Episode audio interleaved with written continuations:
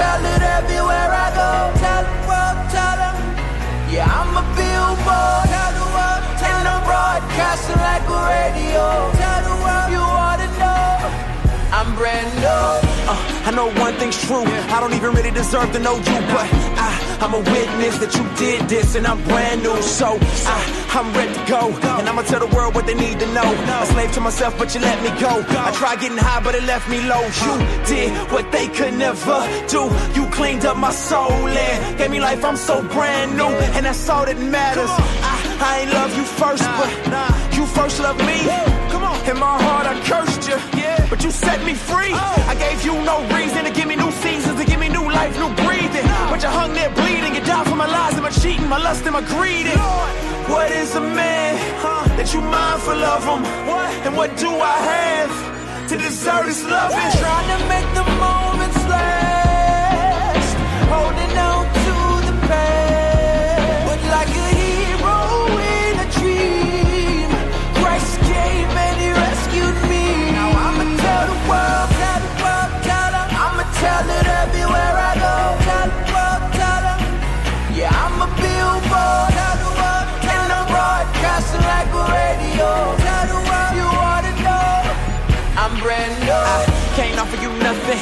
kindness keep coming. And your love is so unconditional, I get butterflies in my stomach. I got the old me in the rear view, now the new me, got a clear view. I was so dead I couldn't hear you, too deep sin to come near you. But you drew me in, you clean me up, to take me home, beam me up. Before you do, just let me tell the truth and let these folks know that I done seen your love and it's everlasting, infinite. It goes on and on, you can't measure it, can't quench your love, that can't separate us from the love of God. There's no estimate. My face look the same, my frame and rearranged, but I'm changed. I promise ain't the same. Your love so deep, you suffered and took pain. You died on the cross to give me a new name. Ain't nothing like I seen before. I got a beam and glow. I was low down and dirty, but you clean me, Lord. You adopted me, you keep rocking me. I'ma tell the world and ain't nobody stopping me. Trying to make the moments last, holding on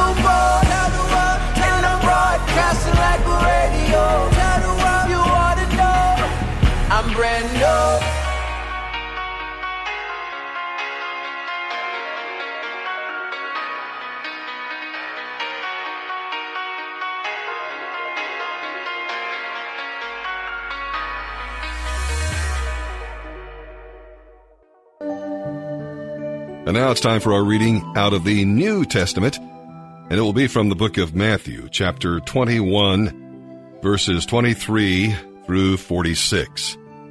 Let's take a brief overview and commentary of what's going on here. The Pharisees demanded to know where Jesus got his authority. If Jesus said his authority came from God, they would accuse him of blasphemy. If he said that he was acting on his own authority, well, the crowds would be convinced that the Pharisees had the greater authority. But Jesus answered them with a seemingly unrelated question that exposed their real motives. See, they really didn't want an answer to their question. They only wanted to trap him. Jesus showed that the Pharisees wanted the truth only if it supported their own views and causes.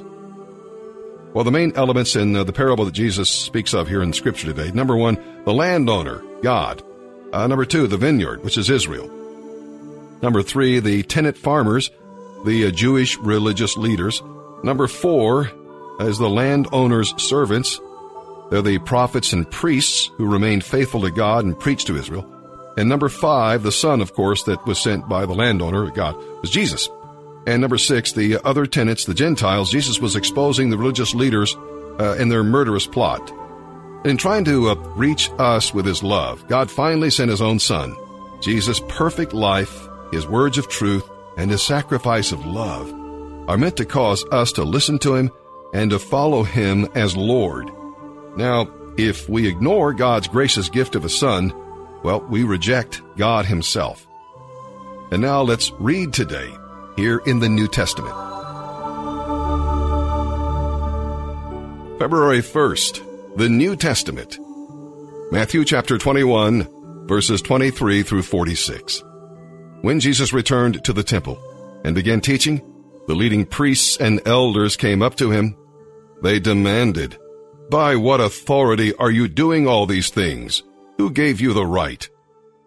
I'll tell you by what authority I do these things if you answer one question, Jesus replied. Did John's authority to baptize come from heaven, or was it merely human? They talked it over among themselves. If we say it was from heaven, he will ask us why we didn't believe John. But if we say it was merely human, we'll be mobbed because the people believe John was a prophet. So they finally replied, We don't know. And Jesus responded, Then I won't tell you by what authority I do these things. But what do you think about this? A man with two sons told the older boy, Son, go out and work in the vineyard today. The son answered, No, I won't go. But later he changed his mind and went anyway. Then the father told the other son, You go. And he said, Yes, sir, I will. But he didn't go. Which of the two obeyed his father? They replied, The first. Then Jesus explained his meaning. I tell you the truth corrupt tax collectors and prostitutes will get into the kingdom of God before you do. For John the Baptist came and showed you the right way to live, but you didn't believe him, while tax collectors and prostitutes did. And even when you saw this happening, you refused to believe him and repent of your sins. Now listen to another story. A certain landowner planted a vineyard, built a wall around it, dug a pit for pressing out the grape juice, and built a lookout tower then he leased the vineyard to tenant farmers and moved to another country. At the time of the grape harvest, he sent his servants to collect his share of the crop. But the farmers grabbed his servants, beat one, killed one, and stoned another. So the landowner sent a larger group of his servants to collect for him, but the results were the same. Finally, the owner sent his son, thinking, Surely they will respect my son. But when the tenant farmers saw his son coming, they said to one another, Here comes the heir to this estate. Come on, let's kill him and get the estate for ourselves. So they grabbed him, dragged him out of the vineyard, and murdered him. When the owner of the vineyard returns, Jesus asked, What do you think he will do to those farmers? The religious leaders replied, He will put the wicked men to a horrible death and lease the vineyard to others who will give him his share of the crop after each harvest. Then Jesus asked them, Didn't you ever read this in the scriptures? The stone that the builders rejected has now become the cornerstone. This is the Lord's doing, and it is wonderful to see. I tell you, the kingdom of God will be taken away from you and given to a nation that will produce the proper fruit. Anyone who stumbles over that stone will be broken to pieces, and it will crush anyone it falls on. When the leading priests and Pharisees heard this parable, they realized he was telling the story against them. They were the wicked farmers. They wanted to arrest him, but they were afraid of the crowds, who considered Jesus to be a prophet. Psalm 26, verses 1 through 12. Now, in asking God to declare him innocent here in this psalm we're about to read, David was not claiming to be sinless. That's impossible for any human being to achieve. We also can ask God to examine us, trusting Him to forgive our sins and clear our record according to His mercy. Should we stay away from unbelievers? No, although Christians should avoid some places. Jesus demonstrated that we must go among unbelievers to help them. There is a difference, however, between being with unbelievers and being one of them. Acting like unbelievers harms our witness for God. Ask yourself about the people you enjoy. If you're with them often, will you become less obedient to God in outlook or action? If the answer is yes, carefully monitor how you spend your time with these people and their effect on you. Psalm 26, verses 1 through 12, a psalm of David. Declare me innocent, O Lord, for I have acted with integrity. I have trusted in the Lord without wavering. Put me on trial, Lord, and cross-examine me. Test my motives and my heart. For I'm always aware of your unfailing love, and I have lived according to your truth. I do not spend time with liars or go along with hypocrites. I hate the gatherings of those who do evil, and I refuse to join in with the wicked. Wash my hands to declare my innocence. I come to your altar, O Lord, singing a song of thanksgiving and telling of all your wonders. I love your sanctuary, Lord, the place where your glorious presence dwells. Don't let me suffer the fate of sinners. Don't condemn me along with murderers. Their hands are dirty with evil schemes, and they constantly take bribes. But I am not like that. I live with integrity. So redeem me and show me mercy. Now I stand on solid ground, and I will publicly praise the Lord. Proverbs chapter 6, verses 16 through 19. There are six things the Lord hates. No, seven things he detests. Haughty eyes, a lying tongue, hands that kill the innocent, a heart that plots evil, feet that race to do wrong, a false witness who pours out lies, a person who sows discord in a family.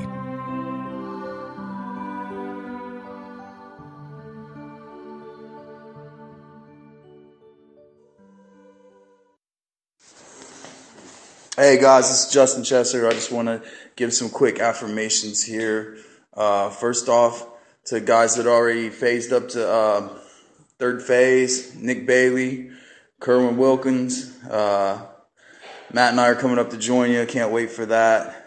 Uh, also, uh, want to give a shout out to the guys that are doing second phase. Um, Dustin Grannon, Mike Cooper, Josh Meeker, Aaron Hazelton, you guys just keep it going. Uh, the culture that we developed down there, keep it going. You guys are good, solid guys. And uh, also to all the guys that are down in Vinton County, just got done with having a week with you guys down there. You guys are all awesome. Just keep up the good work. Um, there's blessings that that abound, and they're all headed your way. This is Maddie. I want to give a shout out to uh, James Watts. You're like a brother to me, bro. It's only been a few hours, and I miss you already.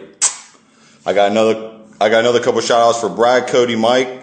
Guys, just open up to God, let him in, let him change your lives, let him do whatever his will is. You guys are gonna go far. I can't wait to see you. And Gabe, stay strong, man. Um, I seen you open up in there and, and, and push you some some tough things, man. I can't wait to see you too. Love you guys. My name is Michael Saba. I'm 35 years old from Detroit, Michigan. Um, growing up, I grew up in a Christian family. My family uh, took me to church on Sundays. They instilled a lot of good morals and values in me, good Christian principles. Um, however, my view on God was just that. I mean, I knew that there was a God. I just uh, I didn't have a relationship with Him, and. Uh, I just knew of him by just going to church on Sundays with my mother and my my my father, and uh, but didn't have a uh, like I said a personal relationship with him. When I was 16 years old, my father uh, passed away, and uh, life took a turn for me. I uh, started experimenting with with you know just a regular everyday marijuana and uh, alcohol, and it slowly progressed and got worse. And uh, ended up dropping out of school. And uh, by the time I was 18, I started uh, experimenting with the more hardcore drugs, ecstasy, and uh, all the designer drugs, special, all that stuff, and but when I was 18, I started doing heroin, and uh, for basically for the last 14 years, uh, actually uh, from the ages of 18 to the age of 32, Um, my life consisted of a 14 year heroin addiction, and I've been in prison three times, and uh, I was just a hot mess. And uh, jails and rehabs and all that, nothing, nothing stopped. There was always a will and a want for me to stop using, but I just, uh, I didn't know how. I couldn't. NA programs, psychotropic medication, nothing worked. Um, my last prison term is when I turned my life over to Christ, and I was totally broken. I had nothing, and I, I mean, I there was uh, just days where I didn't want to get out of bed. I didn't want to open my eyes because I knew what the day would bring. So I was just at a point in my life where uh, things were just really dark, and uh,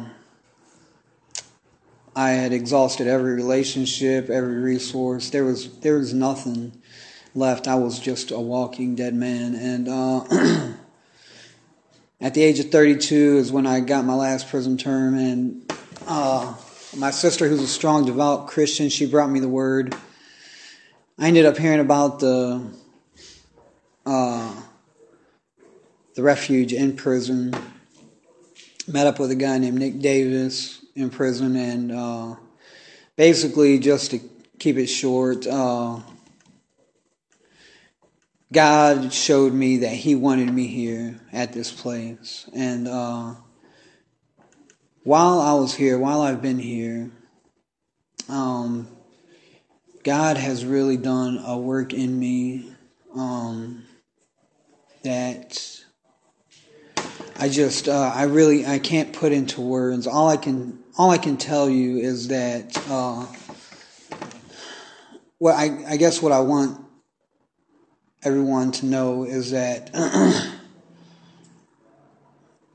there's trials and there's things that we're going to go through uh, in this journey with our Lord, and it's not always going to be um, peaches and cream. It's not going to be, you know, butterflies and good feeling and all that. It's going to be uh, uh, a journey that's going to require perseverance and dying to yourself and putting others above yourself. And when we do that, when we just trust God and we get outside of ourselves and uh, like me, I had to learn to really get outside myself and just trust God and allow Him to work in me is just uh, the blessings that come with that, the fulfillment that you have in your heart when you esteem your brothers above yourself and you just walk in unity and obedience to our Lord and you walk in walk in true sonship. Uh, it's just amazing the work that God does in you and uh, that He's done in me. So I've had family restoration. I've I've had uh, you know a lot of healing and broken relationships, and I'm just uh, so honored and privileged to be in this place and it's just a, such a blessing to walk with each and every one of you, and I love you all. And I look forward to changing the world with you. God bless you. Have a good day. Gospel song, ladies and gentlemen, we did in 1966 called How Great Thou Art.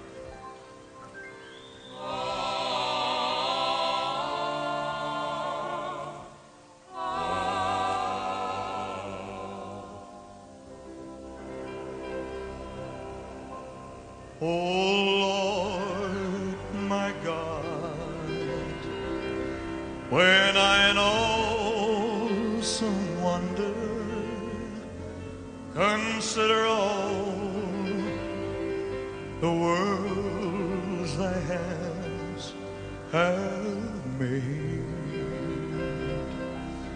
I see stars.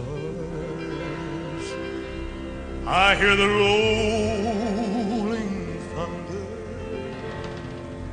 thy power throughout the universe display.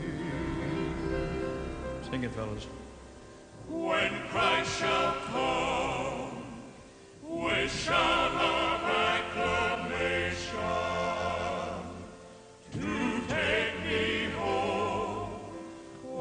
Joy shall fill my heart?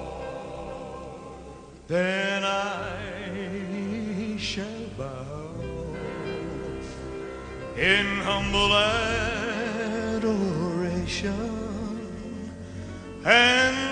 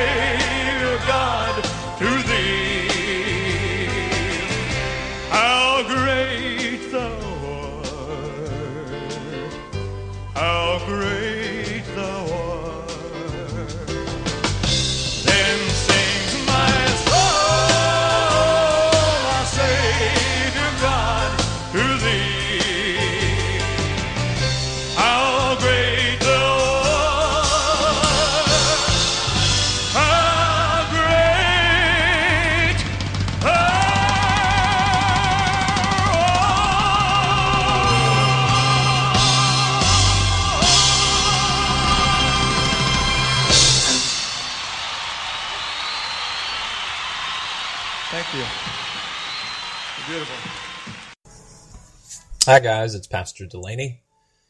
Pray that you're all doing well. Wanted to share something with you from 2 Timothy 1 7 today. It's a verse that you guys are probably very familiar with, but I'm going to share it from the Amplified version to kind of bring a point home of what I'm going to talk about today. 2 Timothy 1 7 in the Amplified says it this way it says, For God did not give us a spirit of timidity or cowardice or fear, but he has given us a spirit of power and of love and of sound judgment and personal discipline. And those are abilities that result in a calm, well balanced mind with self control. And I like the way that the Amplified puts that, because first of all, it's telling us that we don't have to have a spirit of fear because the Lord didn't give it to us. But more importantly, it doesn't stop there. It continues on to tell us what the Lord did give us. And for those of us who are emerging from some challenges with addictive behavior, um, the thought that the Lord has already given to me a spirit of power and sound judgment and personal discipline, at least for me, it makes this thought of walking this out through these months in the refuge, it seems to make that much more attainable. And I don't know about you, but that's the way that I read that. But what I wanted to do today was just encourage us all to not give in to fear. For God didn't give us a spirit of timidity or cowardice or fear. That's what the Bible says. And we live in a culture that's really permeated with this stuff anxiety, uh, especially when we have gone through some of the things that you guys have gone through. But Jesus commanded us not to fear. In, in, in fact, in John 16 33, he said it this way He said, In this world, you're going to have trouble. In other words, things that are going to make you fearful. But he said, Take heart, because I've overcome the world. But is there a practical way that we can take these two passages of Scripture, one where Paul's writing to Timothy and encouraging him not to be fearful, and the Lord himself telling us not to be fearful? Are there some practical ways that we can apply that uh, to our lives? And so I'm going to give you six quick things uh, to think about whenever you're feeling fearful or anxious. The first one is take charge of your heart. And one of the things you got to remember is your heart's just not your emotion. It's really the core of who you are.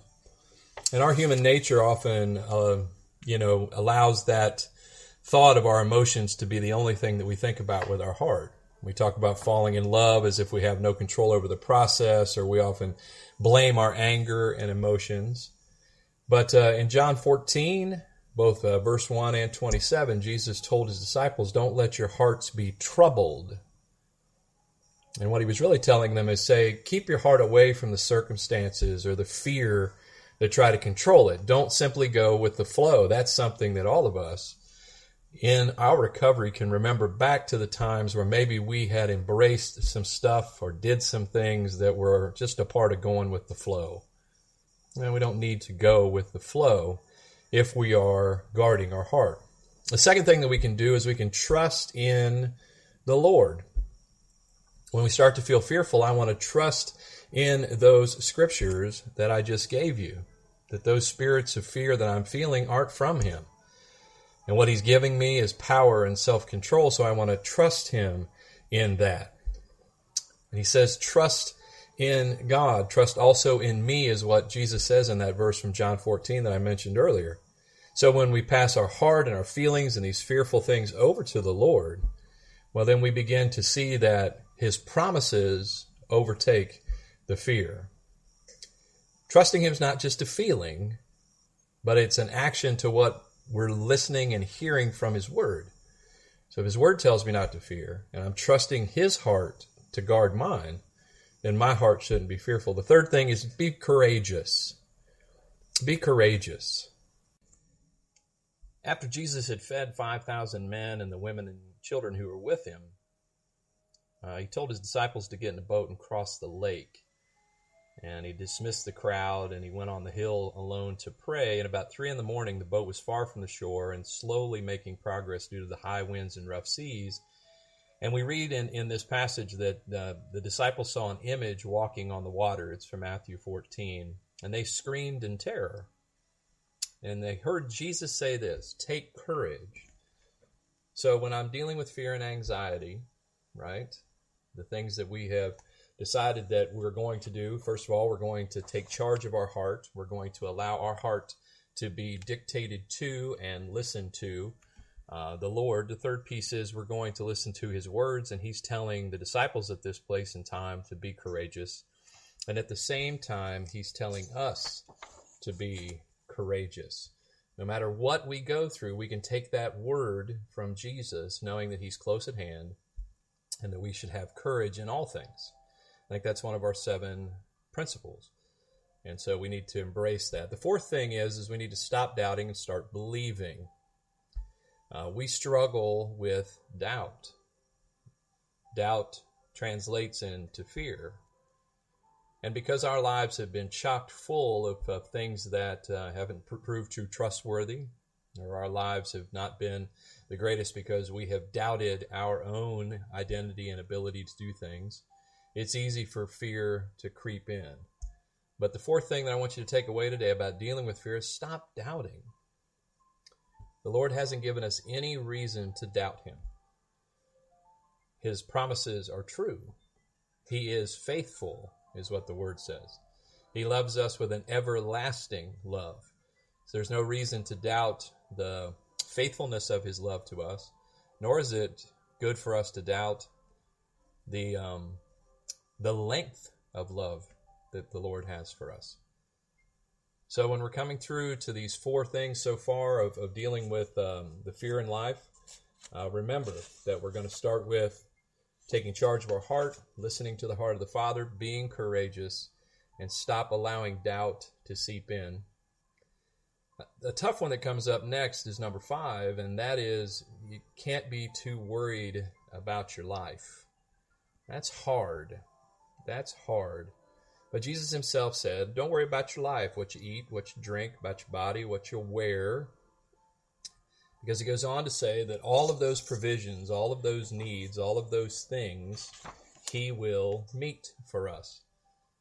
And so when those pursuits, when I need that stuff or perceive that I need that stuff, I have to go back to some of those first pieces that we've talked about, and that is trusting the heart of the Father who loves me. To be courageous in the face of my perceived lack and realize that I don't need to fear that because I don't need to doubt that because the Lord has proven faithful and He said in His Word that I don't have to worry about those things. The last piece is don't be fearful that anyone can separate you from the love of God. Romans 8 makes it really clear. And go off and read it yourself toward the back half of that chapter. There's some wonderful assurances for all of us that take away the fear that we may be feeling in life. And it all comes around to there's nothing that can separate us from this heart that God wants us to embrace, His heart, the courage that He wants us to take on, which is His courage, to not ever doubt that He has got us well in hand. Our needs, our challenges, all of those are well within His care. And that if we can remember that, that we're never separated, then these fears that sometimes overtake us uh, won't have any power over us going forward. Appreciate you guys. Love all of you. Talk to you next week.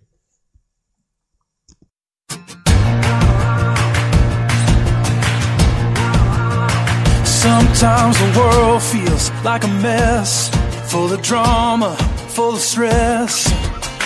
And life puts a fist right in your ribs.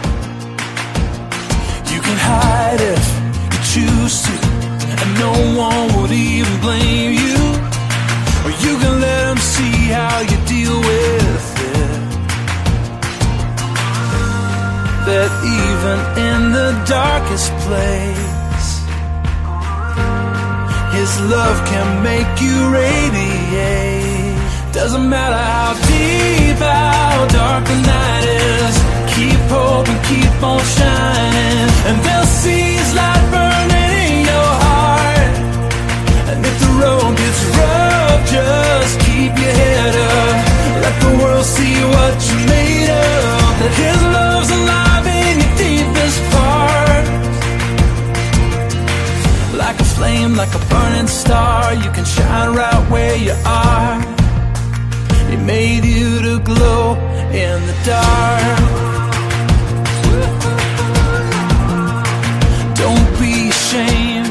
Of your past. If you're shattered like a piece of glass, the more broke you are, the more the light gets through. Show your wounds and your flaws. Show 'em why you still need the cross. Let 'em see the work He's doing in you. That even in the darkest place, His love can make you radiate. Doesn't matter how deep, how dark the night is. Keep hope and keep on shining, and they'll see His light burning in your heart. And if the road gets rough, just keep your head up. Let the world see what you're made of. That His love's alive in your deepest part. Flame, like a burning star, you can shine right where you are. He made you to glow in the dark.